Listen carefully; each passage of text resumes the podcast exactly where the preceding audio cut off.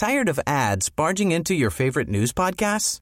Good news. Ad-free listening is available on Amazon Music for all the music plus top podcasts included with your Prime membership. Stay up to date on everything newsworthy by downloading the Amazon Music app for free or go to amazon.com slash news ad free. That's amazon.com slash news ad free to catch up on the latest episodes without the ads. Here's a cool fact. A crocodile can't stick out its tongue. Another cool fact, you can get short-term health insurance for a month or just under a year in some states. United Healthcare short-term insurance plans are designed for people who are between jobs, coming off their parents' plan, or turning a side hustle into a full-time gig. Underwritten by Golden Rule Insurance Company, they offer flexible, budget-friendly coverage with access to a nationwide network of doctors and hospitals. Get more cool facts about United Healthcare short-term plans at uh1.com. Finding your perfect home was hard, but thanks to Burrow, furnishing it has never been easier. Burrow's easy to assemble modular sofas and sectionals are made from premium, durable materials, including stain and scratch resistant fabrics. So they're not just comfortable and stylish, they're built to last. Plus, every single Burrow order ships free right to your door. Right now, get 15% off your first order at burrow.com slash ACAST. That's 15% off at burrow.com slash ACAST.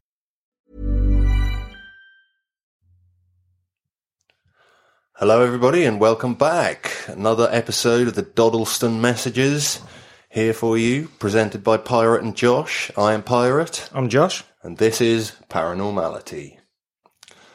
Okay, so we're going to dive straight back in. Uh, we're not doing recaps because I believe that anybody watching this is probably skipping from one straight to the next. It's quite bingeable, I believe, anyway. Yep, hundred percent. So we got to last time. Lukas is free of prison, and he asked if uh, Ken and Deb and Peter were actually from 2109, not 1985, and they're like, no, we're definitely from uh, 1985. But then they got in contact with 2109, and they were basically like, we can't really tell you what's going on, but we can give you a bit of guidance. Because oh nine left a cryptic message, didn't they? You let you read the message from twenty one oh nine. Yes, That's the yeah, yeah, yeah. There was a yeah a bit of a message from them, which I'm just trying to find in my book. uh, yeah, yeah, yeah. Here it is. That's fine. Um, but yeah, uh, So twenty one oh nine replied, yeah, and Ken and everyone are still trying to piece together. Hang on a second, twenty one oh 9's entered the mix because they were just talking to Lukas. just to Lukas before in uh, around about 1540. Yeah, now now this 2109's come into the um, picture, but they're not being very forthcoming. Uh, they will get more forthcoming, um, but for now we're just going to carry on with Lukas because they do get another uh, message fairly soon afterwards from Lukas saying, "My goodly free- friend, my goodly friend." I love it when he says that. Uh, here is my verse, but I think you will make no sense of this thing. I wrote it for a record. Take what is truly yours to be to your confusion before it affects a man who may be in trouble or danger. Many a year ago since your day, this device is not incitement to evil, but the opposite of that, an angel of good fortune for those who shine. Whatever be your motive, questions about important matters from the three that shine, who nonetheless you have seen, will cause the box of light to be no more. Such conduct shall be your correction. For an easy death is near for a friend of a wise man who chooses. The foul man must see the king to tell him of the cat that frightened a mouse and cure your sickness. Each of you men that have understanding, I do not doubt that your prayers shall be answered, so that you may teach wisdom unto the foolish. Be wary, my friend, of your lust. The pudding may burn. I will write tomorrow. I am none too well. Lukas, your loving friend. wow. Uh, and it says in the in the next sentence, it's more of a collection of fragments rather than a poem. Um, but uh, yeah, I mean, at least they're they're back. They're talking to him, and you know he seems to be fairly happy. And they they indeed write back in the in the same way that they've been writing to to John. Do you remember they had to write Yeah. in like old English? Well, they're still doing that, and That uh, was the most gobbledygook message yet about the mouse. That it didn't make any sense. No, I'm not really like it says though. It probably won't make much sense. Here, here is my verse, but I think it'll make no sense of it. Yeah, yeah. You know, um, I'm not really sure because th- there is a little bit of um, writing in between there. I'm not really sure exactly what that was all about. um, but they write back uh, and they they say to Lukas, mine goodly friend, Peter hath looked long and with care at your verse, and it be not either to reckon after many hours we did think that there may be a chance for you to go back to your farm. This beest thy verse for a part thereof which we think might help thee. Thy foul man must see thy king and tell him of thy cat that didst affright the mouse and remedy your sick. Do you think that thy sheriff would go to London to see thy king if he did have some reckoning of how Henry Mann, so lately risen in importance, did once write to Dr. Bocking, confessor, to thy maid of Kent Elizabeth Barton, and say, I beg you to accept me as your spiritual son and ask pres- prayers of Elizabeth Barton to obtain grace to mortify myself and live only for Christ. This does have thine taint of attainder, for Barton and Bocking did a pass at Tyburn 1534. Thus might Foulhurst affright man and gather more of the gratitude of mine crown. 2109 saith that the verse hold your salvation, and we hath seen no other part that dost help. But we are not gods, and 'tis all that we can find. You may have a better reckoning than our wretched selves, Ken and Deb. So what they're saying is that 2109 has gone, I'm not sure where it was written, to be honest. Um, it may not have been actually in the book part of it. Um, but 2109 thinks that a part of the verse that Lukas has written um, is something that will help him uh, with his Crown Court case because he's still got to go to Crown Court yet. Because he's still on house arrest at this point. He's still on house arrest, yeah. He's still technically sort of imprisoned, I guess. yeah. Um, only uh, he's still got to present his case to the Crown Court. And Lukas replies, My friends, I did not know of this about man, nor do I know anyone that does, because of this, deny his loyalty to the king. If it is true, according to the law, he will be a traitor, but he cannot be arrested, because it would cause the authorities embarrassment. So he will be told to go away for a while until enough time has passed for none to have memory of such an unfavourable act. For by this reason Foulhurst would rejoice and know to be sure to stop my punishment. This would seem a fitting answer. It also may be my rescue. I shall make ha- haste to tell him, Lukas. Okay, so they think that they found some uh, information on a guy who's obviously close to the king, and if they let the, that be known, then obviously you know it might be Lukas Lukas's salvation, as he rightly says, way out. at the end. Yeah, I'm impressed that they managed to write back in that language because that also sounded like gobbledygook. yeah, it does, doesn't it? It's hard to. It, Lukas knows what they mean, and it's yeah, so bizarre. because they're trying to. Because Peter is translating what they want to say for them Mm-hmm. into that old English. It, it does make it quite hard, going hard to understand. Um, but Lukas comes back to them uh, a, a day or two later, and he says, "My true friend Ken." I haven't spoken with the sheriff. Tomorrow I will go before the court. I can't escape being condemned. They won't listen to my story of Bishop Man. Only the sheriff could help, but he is powerless when I am in the court. I am so weak that I don't find it easy to think clearly. I can hear Catherine crying for me. It pains me so. She's only fourteen. Too young to be by herself without a man to guide her. I hope that she isn't taken as a witch like me, but this would be typical of this prejudiced government. I have thought for days and nights without sleep on what there was in these verses of ours that could save me, but I cannot remember all of your verse, as I am not allowed any writing materials. I beg you to think with me for this time, for time is running out. If you can't speak with me again, then I must also beg you to write my book and place this in it. Because he wants to write a book about hmm. his, about this.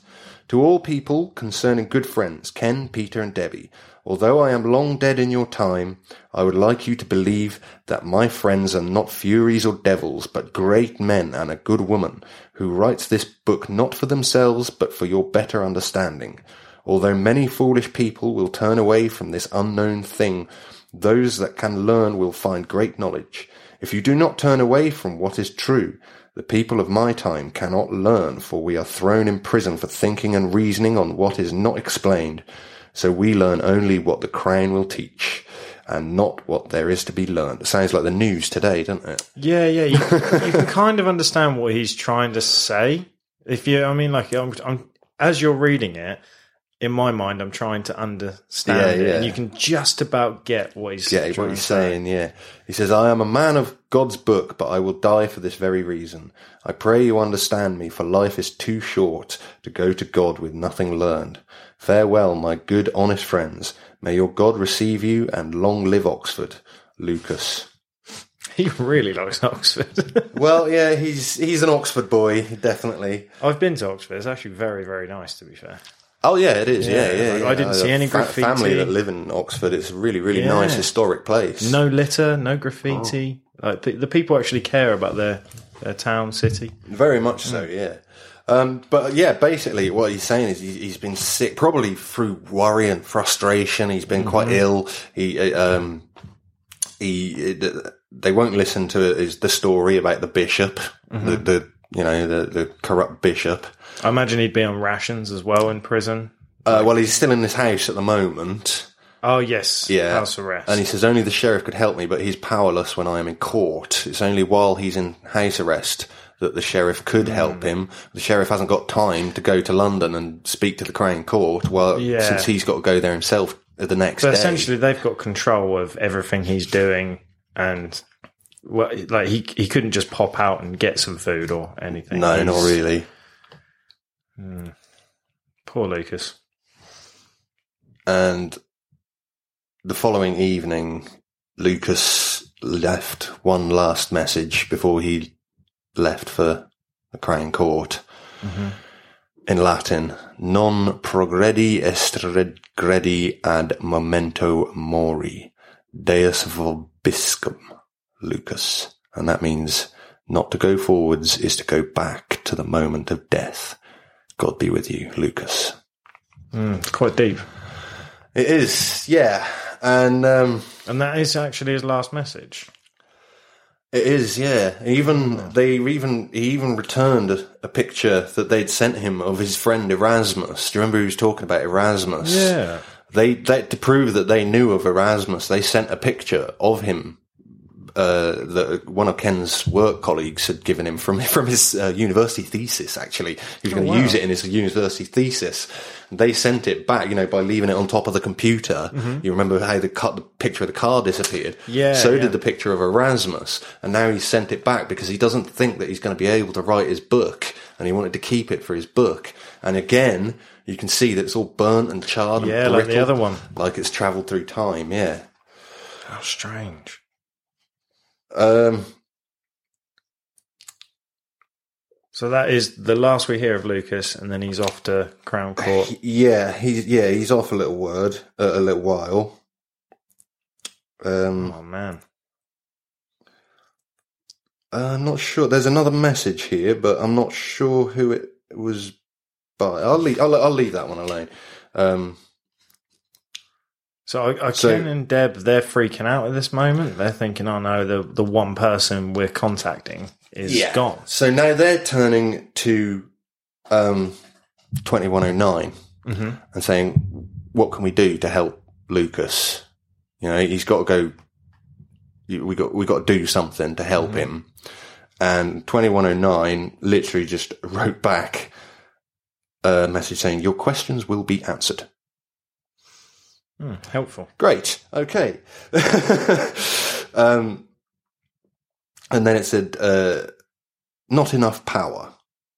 And th- so they wrote back saying, uh, explain, uh, can we help? Uh, name the power source, please, Ken. Uh, and then it just replied back with, go to sleep. Okay. What 2109 said go to sleep. Yeah. And then it's, I don't know why it writes back in Latin, but it, 2109 then writes directly to Peter. And it is in Latin, but I will read the, uh, the translation. It says, Peter, you are devoting nights and days to your investigation. This is what he wishes for himself. That trick of yours does not deceive me. I think Peter's probably trying to ask questions that 2109 doesn't want to answer at this point. Hmm. Yeah, yeah. So they're from the future, so they can't give too much away because it'll be like a butterfly effect. Yeah. So then they go on to say, first, what help do you require? If you wish to know Lukas Wainman's true name, we can say no more than the man named Peter has it, page 26. Do you remember I told you he'd written down a list of hmm. everybody that was on Brasenose College? Yeah. He has it. He, he has the identity that they're looking for. They just don't know which one out of that list of names Okay. it is. The person whom you prefer, refer to as John is not to be trusted. Also, there is nothing to fear outside man. True. But you are not fully capable of knowing just what man really is. Without knowledge, you have fear. With fear, you create your own nightmares. Hmm. So, like I say, they're always very quick, cryptic, and they write back saying 2109. there are many disturbances. Can you indicate the source? We must know a little more of Lukas. Which village or town did he come from precisely? Did he go to, uh, to trial in Chester or Nantwich? Thank you for the riddles. They are so hard. King? Mouse? A little more help, please. Ken. Bit of sarcasm there by Ken. Yeah. So it's very strange that they're writing in riddles. Okay, then they get uh, a new message saying, "My friend, thou must give thy compute, compute well, it's without a p, commuter, and thy power to myself, or else ye wilt have none of my words about thy friend Lukas." So somebody else has come online eh It's not John. I'm pretty sure it's not long, not John. Um, And it's not 2109. It's not 2109. Oh, because he said friend, which is the Friend. old, yeah, it's friend, old the old English language. But also, 2109 seemed to be writing in Latin and in like a weird. 2109 does write very strangely, and there is a reason why I think that is. Okay. Now, here's one that they actually write to tell, to try and sort of clear things up a little bit. Lukas's father served on the King's Rose, Bristol. A favour from the king brought wealth. Tell the king about the mouse. Now, this refers to some kind of, um, uh, I think that's what the Pussycat Pussycat went to London whole thing went is going on about. It's going on about something historical that happened uh, with a mouse and under the king's chair or something like that. Okay. But either whatever we know, we know that Lukas's father served on the King's Rose, which is a ship in the port of Bristol. So he was possibly like a captain or a first mate or someone of very like of a person of power. He Yeah. possibly even knew the king himself. So he got a favor from the king of wealth of land. Of so you know obviously Lukas's family sh- is surely in favor with the king. Um, and then I'm hoping there's a plot twist and Lukas does actually make it out and writes again. Don't break my heart. Well, we've got a little while to go there, but we get another message from 2109 because they just they just keep asking, look, is there any more riddles? Is there anything you can tell us that will actually help? Because this doesn't seem to sort of help us very much. And it says, oh, oh, because they've been getting poltergeist activity as well. A lot Yeah, of poltergeist activity. Do you remember I told you about the furniture that's been thrown down one side of the Well, that's all happening. Stacking of things as Yeah, well. yeah, they ask about the poltergeist as well. And um, 2109 says, Ken, Deb, Peter, again, we give you two choices, together with some help. What is our name? Too perfect that we make mistakes, as we have a character. Movement that casts no shadows. Thought without chemical reactions. Love without passion. Hate without anger. Wars without life lost. How can we have a name? We are many, but no more than one in the time to come. We have no retirement. Ah, what an age to be if it begets, if it's the, if the digits were reversed. Marriage. One. Do you know of Lukas and what do you, what do you wish to know of Luke? Uh, I'll get my words out in a minute. Do you wish to know of Lukas and what of him? Because the computer to have been never in his time, cause the computer to never have been in his time. Thus he shall fall to no unnatural death. He would have no knowledge of you on your time to come. You shall have no proof. Two, you continue with the computer and risk the sight of your destiny, as Lukas. But something will be proved. You three must sit undisturbed and talk and listen. Most importantly, the answer will come to you all, not from an individual. Hmm. This is quite cryptic.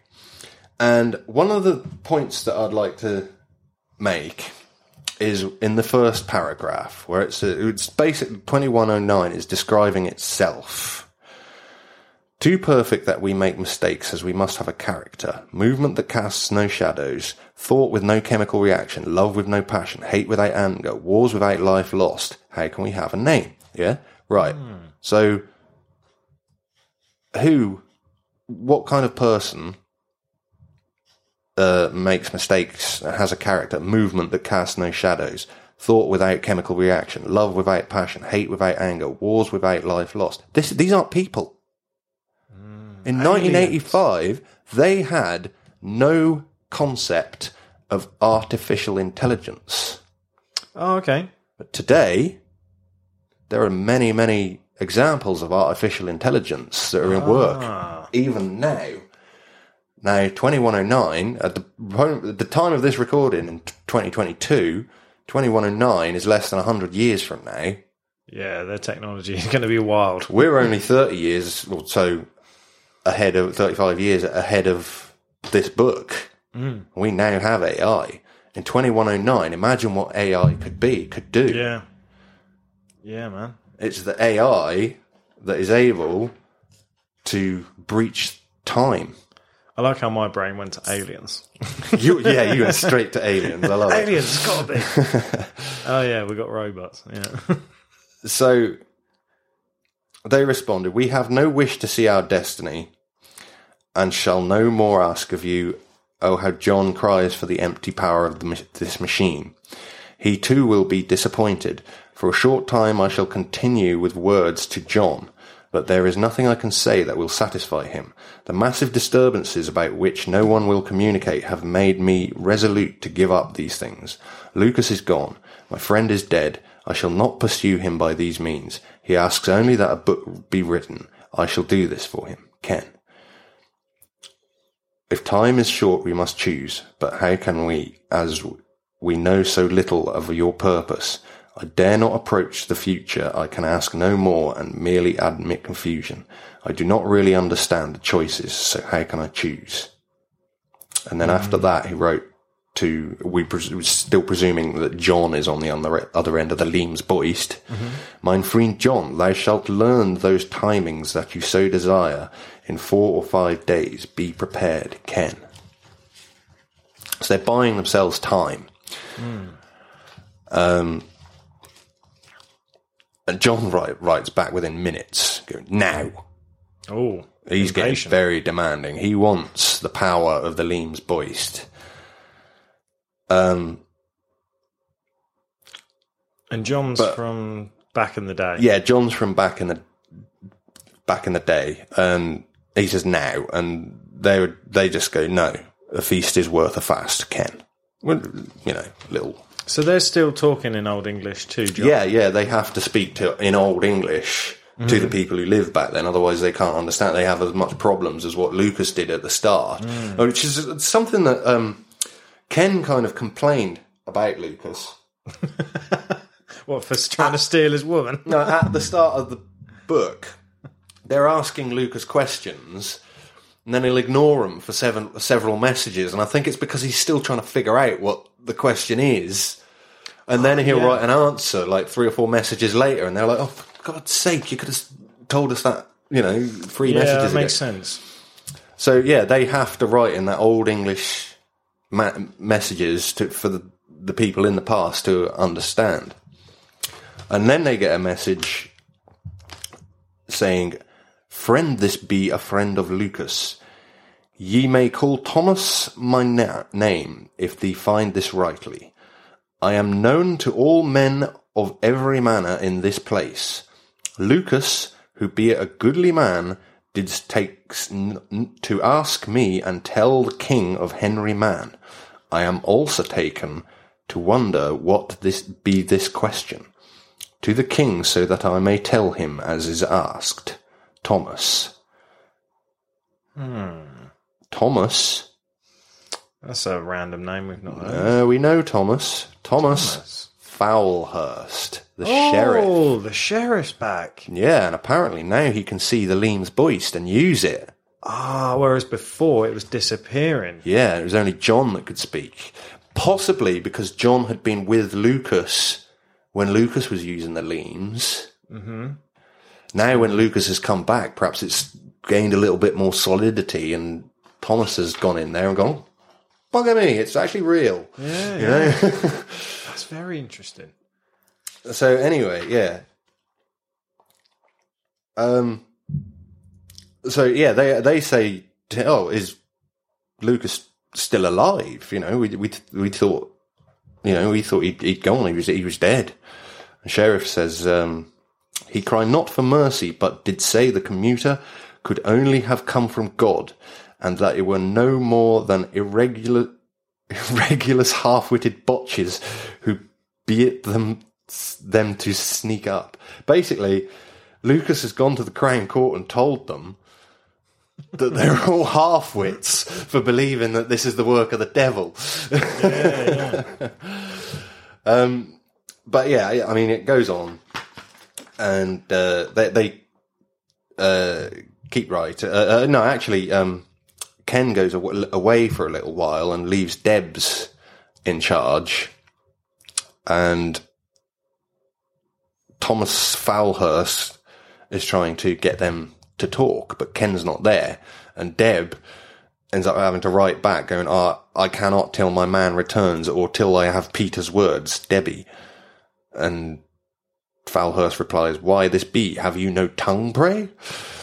Deb's like, uh, I am but a humble girl who may cause you to be upset by my ill scritten words, for it is true to say that I have no tongue, that is, in words of your time, Debbie.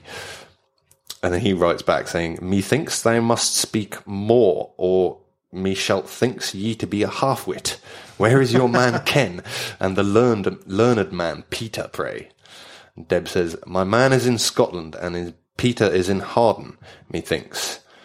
And he writes back, What do you knoweth of the Leams? How many days shall ye be alone? And Deb says, I'm not alone for too long. I have many friends who do visit me, and if I need my man, he shall come quickly. Why do you move so many things in this room? I, the poltergeist, poltergeist activity. She mm-hmm. she now thinks that he is causing the poltergeist activity. Okay. I cannot think what is to be gained by these silly tricks you play. It does make my man annoy us. We do not move your things about, do we? Tell me, how did you learn to use the leams with so much haste? I thought only Lukas knew. But if you are the same man, I shall understand, and not tell my man if you tell me who you really are. Your name and the date, Debbie. He writes hmm, back. So she's trying to investigate. Yeah, a little bit, yeah. Uh, ye be rightly said, thou hath no tongue in in my words. Me bids good day. He's like, like, yeah, you're a woman. I don't care. Shut up. I'm, I'm, Yeah, back in the Yeah. day, I suppose. And she sort of says, oh, have I said something wrong? Have, have you something to hide? I shall think you are the same man as Lukas and John if you please not to answer, Debbie. But he doesn't write back. Uh, and then I think uh, Ken takes over and he says, Sheriff, where must you go to now? Who lives in the house of Lukas now he is no more? Oh no, that's Peter that's right, written that. And writes back, Most noble sir, I will take a guess and say that you know nothing of Lukas, for you say Lukas is no more. You are not a man of vanity, for your words are wise, it occurs to me. I know you have a strong interest in the Leams, even if you don't understand it. I too am confused by it. There will be opportunity enough to speak with you another day when I have time to spare. Tell the woman I have no reason to have harsh words with her, nor with yourself. Long live the king, Foulhurst. Okay. So they're trying to dig into what this Foulhurst knows.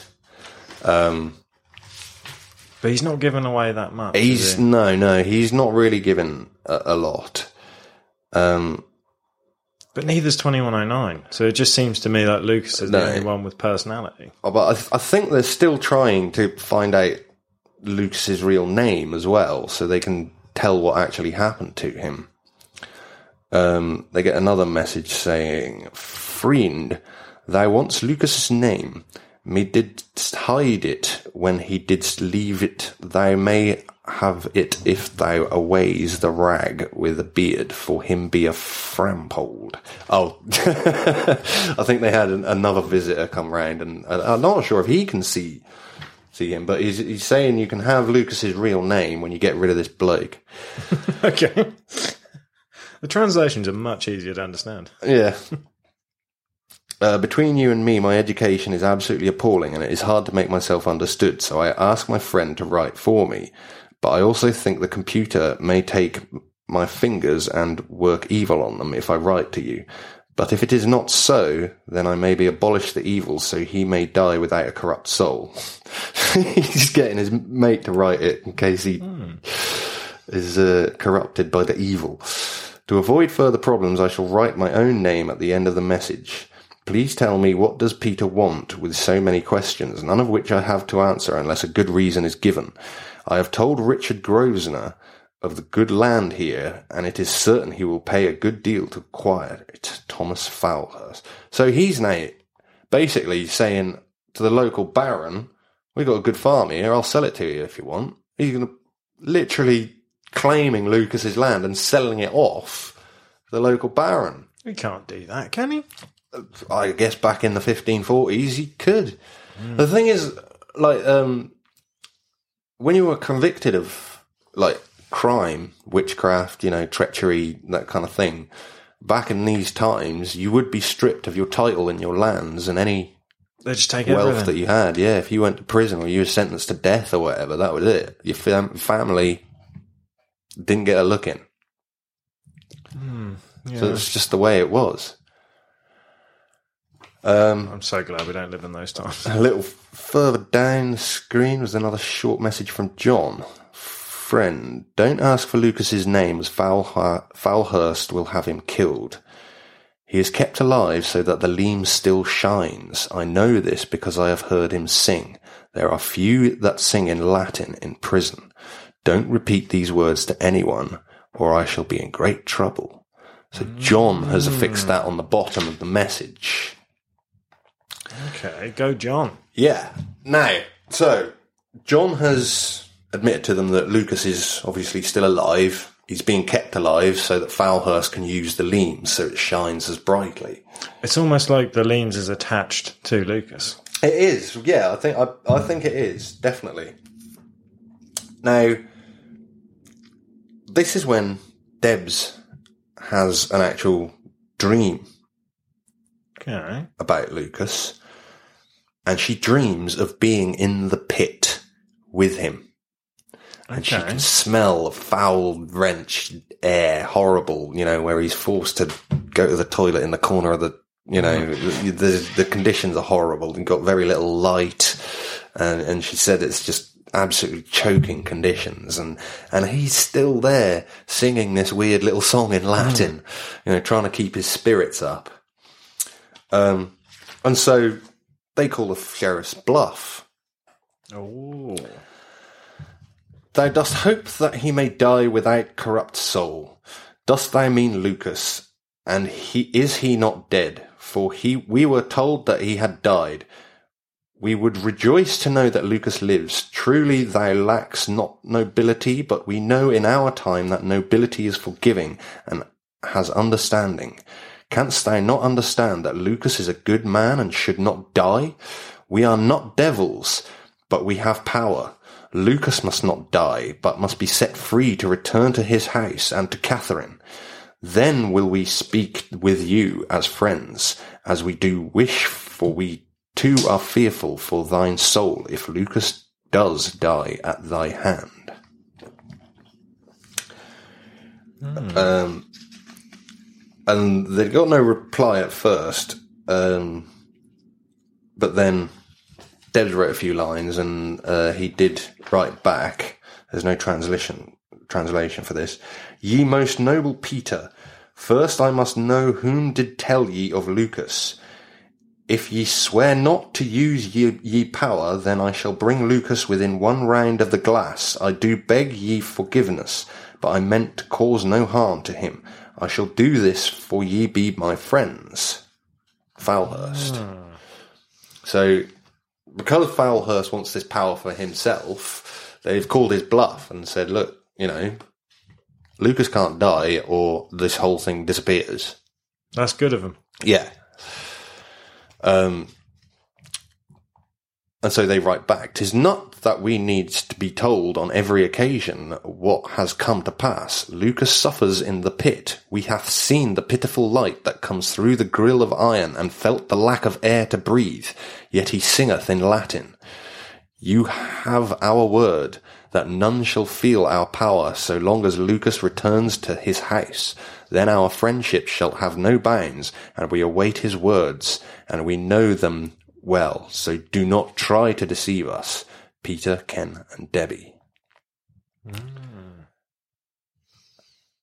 Yeah, so they And while- actually want their friend to be safe and sound, and they're looking out for him from the future. Yeah, yeah. And then, literally, possibly for the first time, right in front of them on the screen, they've written a reply. "'Tis John that didst tell."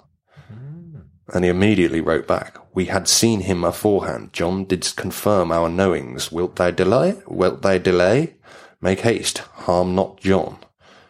Foulhurst come back with, Ye bear with me another hour. And so they say, I can wait for a friend. I love the word friend. I Yeah. might start using that now. Uh, but he makes good on it. Next message is from Lukas. Hey, Lukas is back. My three true friends. I do weep so that I am again free to be with my friends again, at least for a short time. It is wrong that I cannot hold you close, but I am only to show such love for my friends on the Leams. I know you as well as my own family since your time was open to me. Before that, I never knew friendship so true. Oh, camera's gone out. Oh, yeah. Though it is of many years of change and we are so often confused, but I need your words so that I may take comfort from them. I must make rest, I must rest so that I may speak with you tomorrow, or else I will make no sense of my words to my good friends. I need time to weep. Lukas. So he's just like ultimately really, really happy. Whoa, that one's gone as well. ultimately really happy that he's, um,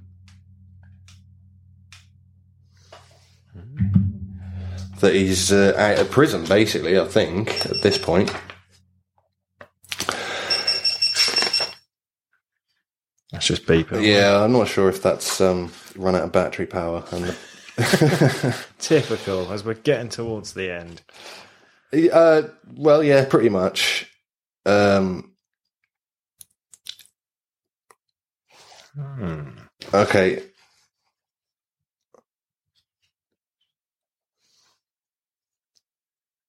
Okay, and uh, yeah, it just goes on to say that Grosvenor's still um, trying trying to get Lukas's land off him and that sort of thing. And Lukas doesn't want to um, give it up, but he, uh, I think, Debs has a couple of dreams about Lukas. Uh, Lukas uh, writes back saying, My friend, I think your maid is something of a jester, but she must understand this important thing. It is certain that she saw me appear, and yet she insults me by not opening her mouth. I tell you, maid, speak to me. I won't harm you. I am not malicious or dangerous. If you speak with me and perhaps talk, take to me, I will be allowed to take your hand so that I can see if I can touch a person of your time. This would help us communicate better. Yet I will do nothing that you would not wish. This is why I must go very cautiously and ask you, my fellow, for advice. Love, Lukas. And he says uh, to Peter, You talk of things which I will never understand. If a man were to go as quickly as you say, oh yeah, because um, Peter, as he tells him that he's been to Oxford and back just within like the last day or so. And he says, You talk of things which I will never understand. If a man to go as quickly as you say, would not blood ooze from his ears, you know, in a car? He's only used to being able to travel maximum of what, 20 mile an hour on a horse? So that would have taken him days to Yeah, yeah. get places. I told my horse of this, and it thought me mad. It threw off its saddle for fear I might force this feat upon it. You ask of my God, men of my time have many thoughts, mostly contrary to each other. A learned man can make good use of his gifts and constraints. Thou, love and honour for a man can set loose all kinds of ideas with a few wise words. We are here to communicate. This is all we really have. Don't you agree? And communication is what it's all about, really. Uh, we are at 40 minutes. Um, but Part four. we, we will be coming into part four very soon, uh, very soon, I think. Um, we need to, I need to just uh, obviously say that at this point, um, all throughout even the early parts of the book, uh, they have been trying to get the uh, Society of Psychical Research to come out and research it, and they haven't really been interested up to now. But now Lukas is back out. Uh, they've convinced some guys to actually come out and speak to him. Um, but he doesn't. But Lukas doesn't really trust the uh, the SPR Society of uh, Psychical Research, and he, he, you know, he's not very not very willing to talk to them. Um, but then Debs' dreams get a lot deeper. And I'm going to read this one through, and this is where we're going to end it for today. Okay.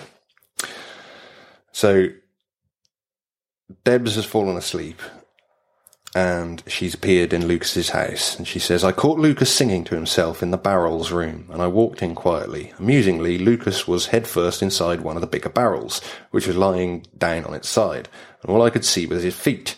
I could easily have imagined Lukas to be fixing the underside of a Cortina. One minute he would lie still in some sort of concentration, and the next his feet would begin to waggle as he continued to sing again. So she spoke to him. Lukas, pray, why are you lying inside a barrel? I asked mockingly. Lukas's body jerked and he pulled himself out, emerging with a knife in hand and a cap on his head. He was just about intact, though a little ruffled with surprise.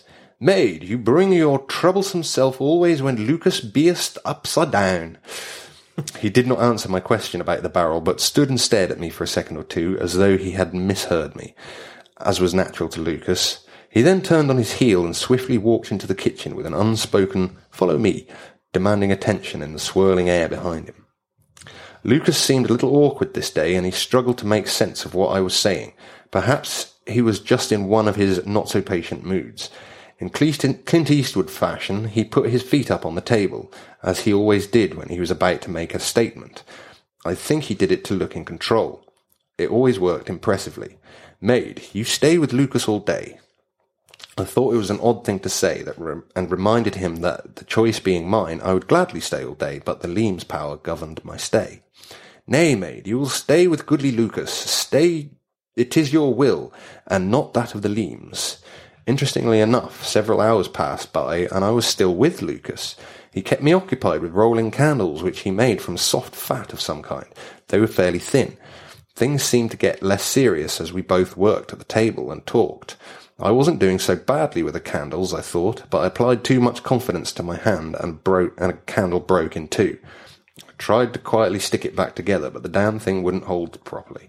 Apart from the fact that the grass, which was its wick, had also crumbled, Lukas, without raising so much of an eyelid, spoke, Maid, you will not, you will, well, not to break a candle of Lukas' pray. It's even when he's speaking directly to her, it's still difficult to understand. Mm. Uh oh, I thought as I stiffened. He's not going to have one of his unpredictable fits over a candle, is he? I felt my face redden. Lukas looked while his hands continued to work at my guilty hand, and then slowly his eyes met mine. Immediately he grabbed the cap from his head and flung it straight at me. For a second I thought he was going to get violent, but instead he picked up the two pieces of candle from the table and held them both eye level, laughing.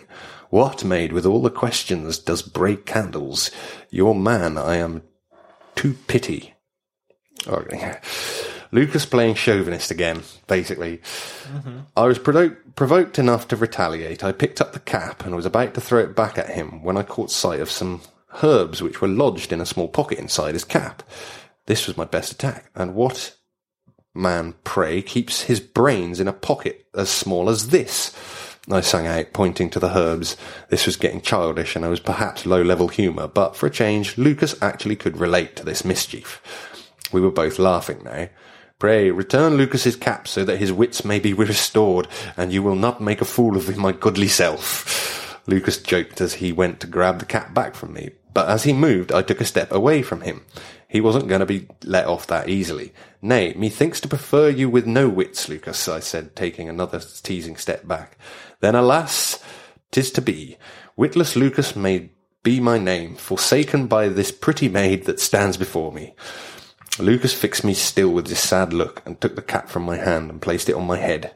I hoped stupidly that it wasn't infested with fleas, but did not insult him by removing it from my head.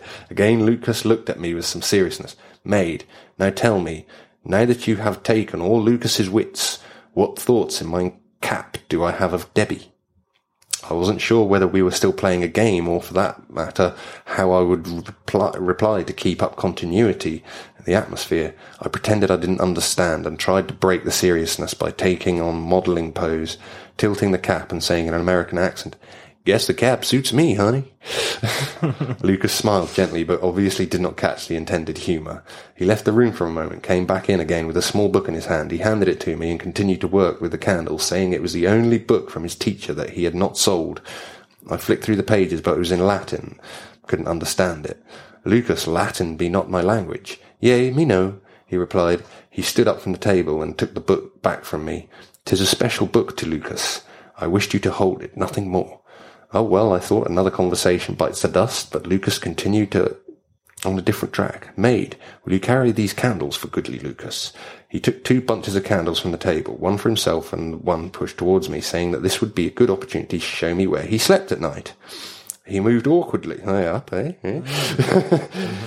He moved awkwardly to what he called the stairs, although these were basically a ladder, which he didn't look particularly safe by any means. I tried making excuses, but he was not listening, and he had already climbed the ladder, taking my bunch of candles from me so that I could climb it with both hands free. Near the top, he gave me his hand and pulled me up from the ladder onto my feet. Lukas was deceptively strong.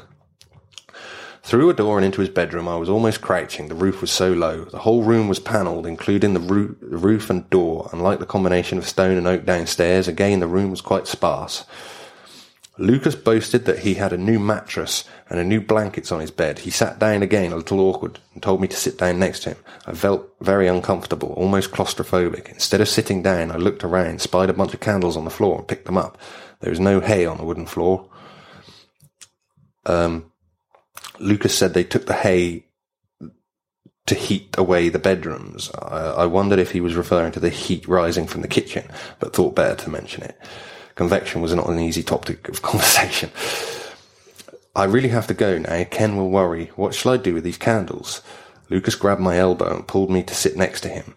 I was noticeably shaking now, but not too numb to feel the prickly mattress under the blankets and the sharp woolen, wooden edges of the bed. Couldn't understand my nerves were on edge. I'm just not the nervous type. Lukas made things worse by asking if I was cold, to which I replied yes. To cover up my real reason for trembling, he had placed a blanket over both my legs and his. Again I spoke. I forgot to try the Middle English idiom. Lukas, I've got to go. Ken, Ken's going to go crackers if I'm not back soon. What shall I do with these can? The candles are of no matter, Debbie. Lukas interrupted. Your perfume haunts my house. Your hand is softer than any fair hand. He lifted my hand to his face and closed his eyes, then continued, Be you not real? Not only for your unnatural beauty, but also that you make me 430 years too old for you. One day Debbie will know Lukas as no more than history. Am I to live knowing nothing else? She was speechless. He was so serious and so sad. It was a very sensitive situation, and it, I just couldn't understand. I was so mixed up. My only reaction was to move my arm away and make for the door before I burst into tears with the pressure. It wasn't like me to be so weak. Lukas was so swift that he had moved ahead of me and slammed his back against the door with his arm folded. It Must have hurt his back. I could feel the tears welling up but I fought them back. Maid, tis lack of mine cap that makes me foolish. He took the cap from my head and brushed my face gently with the back of his hand before replacing the cap on his head. Forgive me, Debbie. What would if I were four hundred and thirty years younger in the space of time? Pray do not leave it so long before you see fool, foolish Lukas again. Basically, out saying, come back. The time I spent with Lukas must have been at least four hours, and yet once I returned, the fire was still burning brightly, and the clock face showed five twenty. Wow! So that is really quite a quite an yeah. intense romantic experience to be having. Fifty Shades of Lukas, there. Yeah, sort of. it is. I feel like uh, he's clearly falling for her more Definitely, yeah. yeah. He's quite. Uh, is the word besotted? besotted, yeah. But I mean, you can imagine a, a, woman like Debbie from the eighties, who I think is uh, there is a picture of her in the book somewhere. You know, she's quite an attractive mm-hmm. woman, and for a man from the 1500s, he would never have seen a woman of that kind of, you know, with mm-hmm. straight teeth and, you know, yeah, yeah. permed hair, that sort of thing, you know, makeup like that. I mean, commoners in his day would have been but ugly, you know. yeah, I get you. but anyway, I did say that their relationship took a quite a, yeah. a, deep, meaningful turn, and I think we've pretty much covered that now. Um, so I'm going to leave it there for today, and come back and join us next week.